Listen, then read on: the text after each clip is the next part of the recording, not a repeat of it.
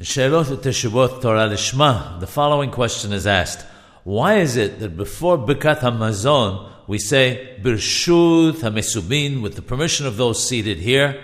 And similarly on the night of Yom Kippur, why does the one who reads the bracha of Shehiyanu, the blessing of Shehiyanu, say Birshut Morai Rabotai with the permission of my masters and teachers? And additionally, if the one reciting the blessing is the rabbi of the community or the most important person in the town, is he permitted to ask the permission of others? The answer is that we see from the Gemara of Erchin, in the case of Hizkiyahu, Hezekiah, that even though he was the king, he asked permission in the matter of the offering on the altar.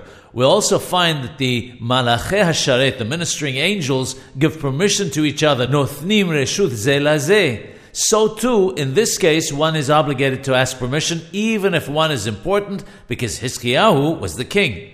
An additional benefit in doing so is that those who hear the blessing will have improved kawana concentration on what is being recited.